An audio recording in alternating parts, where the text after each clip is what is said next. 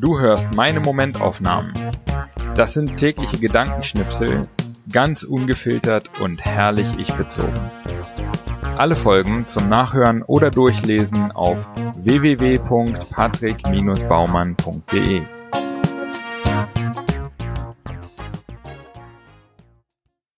Heute die Momentaufnahmen vom 1. bis 15. Oktober 2019 ein paar Tage später als gewohnt, aber ich bin einfach nicht zum Aufnehmen gekommen. Und war mir auch gar nicht sicher, ob ich das hier weitermache mit dem Podcast. Ich habe ja nun doch gar nicht so viele Hörer. Ähm, habe mich aber jetzt erstmal dafür entschieden. Wenn du dazu eine Meinung hast, äh, dann kannst du mir die gerne mitteilen, auch wenn du irgendwie Ideen hast, was ich anders oder besser machen könnte. Ähm, ja, ansonsten mache ich erstmal weiter. Zumindest für diese Ausgabe gibt es einen Podcast. Mal schauen, ähm, wie ich das in zwei Wochen sehe. Okay, fangen wir an. 1.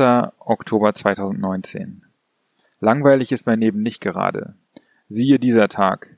Morgens schreibe ich an meinem Roman, dann putze ich die Wohnung, dann gehe ich ins Wabali zu Sauna und Massage, dann Besprechung im Bata, abhängen mit einem zweifachen und einem einfachen Billardweltmeister, also zwei verschiedene, Billardstunde für eine Gruppe geben, nach Hause, Sachen packen, weil es morgens um fünf in die Ukraine zum Wandern geht. 2.10.2019 Ist es nicht unglaublich, dass die Menschheit tausende von Sprachen spricht? Weltweit haben Menschen unabhängig voneinander gelernt, sich mit Sprache zu verständigen. Sie sind dabei so kreativ gewesen, dass sich Sprachen so sehr unterscheiden, dass wir uns nicht verstehen, wenn wir nicht die gleiche Sprache sprechen. Ich fliege heute in die Ukraine und wünschte, es gäbe den Babelfisch. Wer übrigens nicht weiß, was der Babelfisch ist, bitte unbedingt alle Bücher von Per Anhalter durch die Galaxis lesen. Sehr gute Bücher. Dritter Zehnter. In der Ukraine haben die Kirchtürme meist die klassische Zwiebelform, wie man sie aus Russland kennt. Alle dieser Zwiebeltürme sind mit golden oder blau schimmerndem Metall beschlagen, das so sauber glänzt, als würde der Dachdecker gerade erst seine Leiter zusammenklappen. Wir haben verschiedene Theorien, wie die das hinbekommen, die alle gleich unwahrscheinlich sind. Erstens, alle Dächer wurden uns zu Ehren gestern frisch belegt. Zweitens, alle Kirchendächer verfügen schon über die neueste ukrainische Oberflächentechnologie, die die Struktur von Lotusblättern imitiert, an denen Schmutz perfekt abperlt. Drittens, Gott putzt. 4.10.2019 Sehr schöner Aufstieg zu dem höchsten Gipfel der Ukraine, der Hoverla. Habe ich übrigens bei Wikipedia gelernt, dass es die Hoverla heißt. Ich, das ist der erste Berg, den ich kenne, der einen weiblichen Artikel hat. Okay, weiter. Auf dem Rückweg sammeln wir den gröbsten Müll auf, den andere Wanderer liegen gelassen haben. Auf halbem Weg ist unsere große Plastiktüte voll. Leute, die hier unterwegs sind, müssen doch die Natur lieben. Wie können die einfach ihre Dosen und Flaschen hier liegen lassen? Jedenfalls erledigen wir so unsere erste gute Tat des Tages. Danach schenken wir einem tapferen Wandererpaar aus Litauen unsere Snickers und nehmen auf dem Rückweg noch eine ältere ukrainische Mutti im Auto mit. Heute waren wir gute Menschen. Fünfter Zehnter. Für uns ist unsere Freiheit immer irgendwie selbstverständlich. Am Denkmal für die hundert Heiligen in Lemberg werde ich daran erinnert, dass vor gut fünf Jahren bei den Maidan-Protesten hundert meist junge Menschen dafür gestorben sind, dass sie frei leben wollten. Nicht weit von dort wo ich heute Burger essen gehe und Craftbier trinke. 6.10. Besuch im Museum für Volksarchitektur und Landleben, einem wunderbar mitten in den Wald gebauten Freilichtmuseum in Lemberg. Es besteht aus Dutzenden Häusern, Ställen, Hütten und sonstigen typischen Gebäuden der Ukraine aus den letzten drei Jahrhunderten.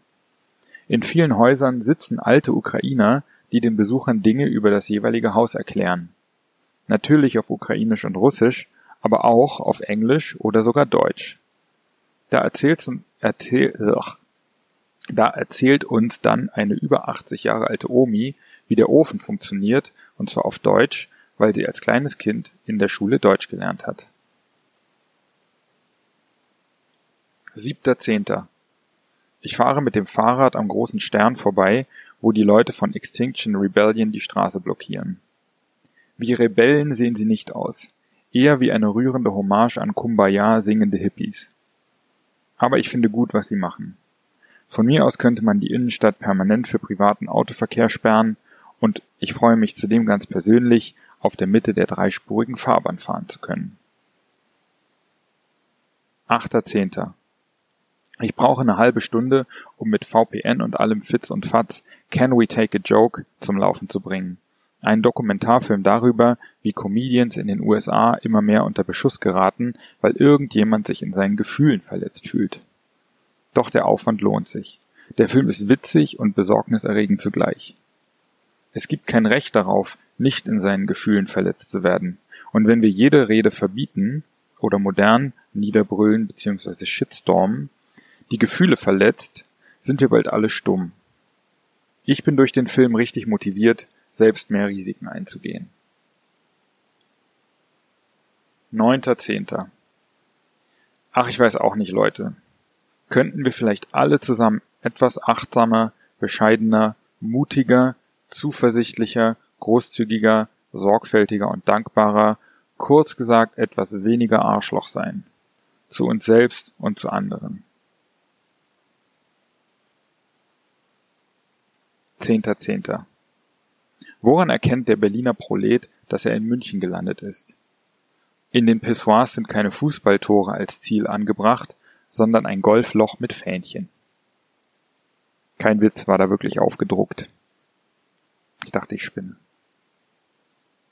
11.10. Richtig schöne Runde mit Freunden in München. Wir kabbeln uns erst, als wir versuchen, mit zu vielen Köchen nicht den Brei zu verderben, doch wir kriegen die Kurve und debattieren danach leidenschaftlich, worum es in der Gesellschaft geht und was, wie, wo am besten dem Gemeinwohl dient.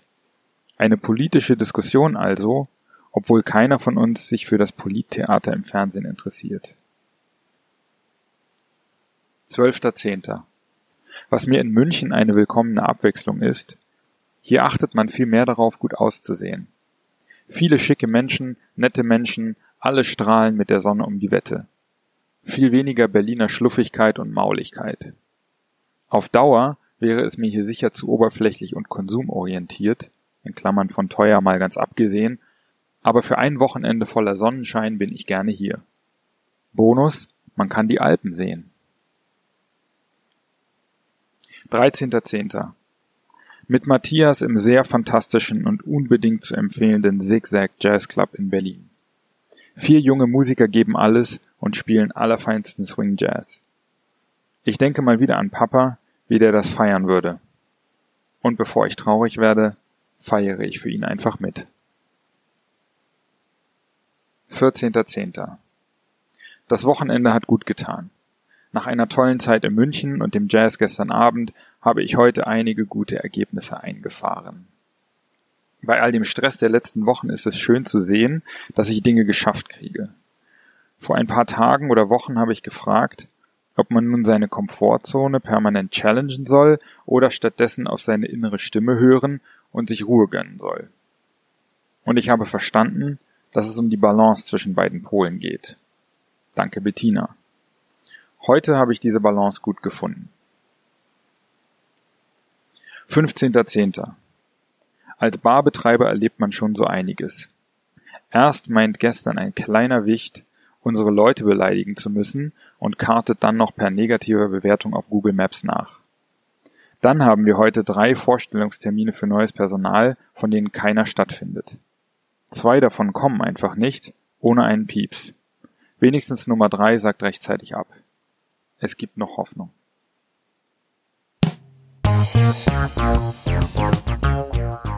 Gefallen dir meine Momentaufnahmen und willst du mehr?